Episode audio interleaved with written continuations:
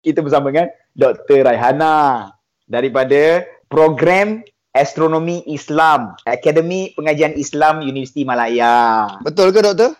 Okey doktor, kita nak tanya pasal ni lah doktor peristiwa apa istiwa azam ni. Istiwa Azam.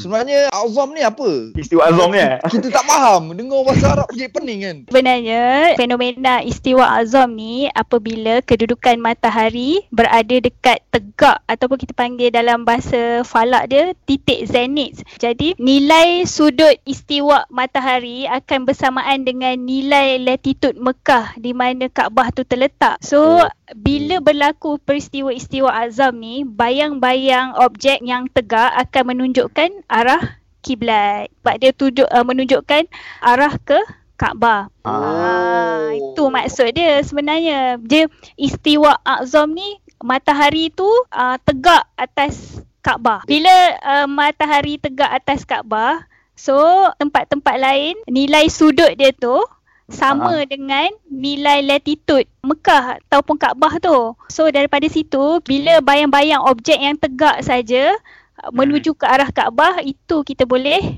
uh, tentukan arah kiblat Arah kita. kiblat. So maknanya doktor, seluruh dunia ni maksudnya dekat mana kita duduk pun dalam waktu tu kita boleh tentukan uh, Kaabah tu. Betul? Okey, Itu macam mana? betul. Ah. Tapi kita kena tahu dekat tiap negara-negara yang ada di dunia ini mempunyai perbezaan zon waktu kan. Oh, Lima okey, jam lah, contoh lima lah. jam Ha, awal lah. contohnya Ah. kita dengan Mekah beza 5 jam. Kita Mm-mm. awal 5 jam daripada uh, Mekah. Cuma ne- hanya negara-negara yang masih siang sahaja yang boleh uh, buat uh, penyemakan arah kiblat. kiblat. Ha, Okey. Kalau negara malam, Ah. matahari tak ada kan. betul lah tu. Ha. Okey okey okey.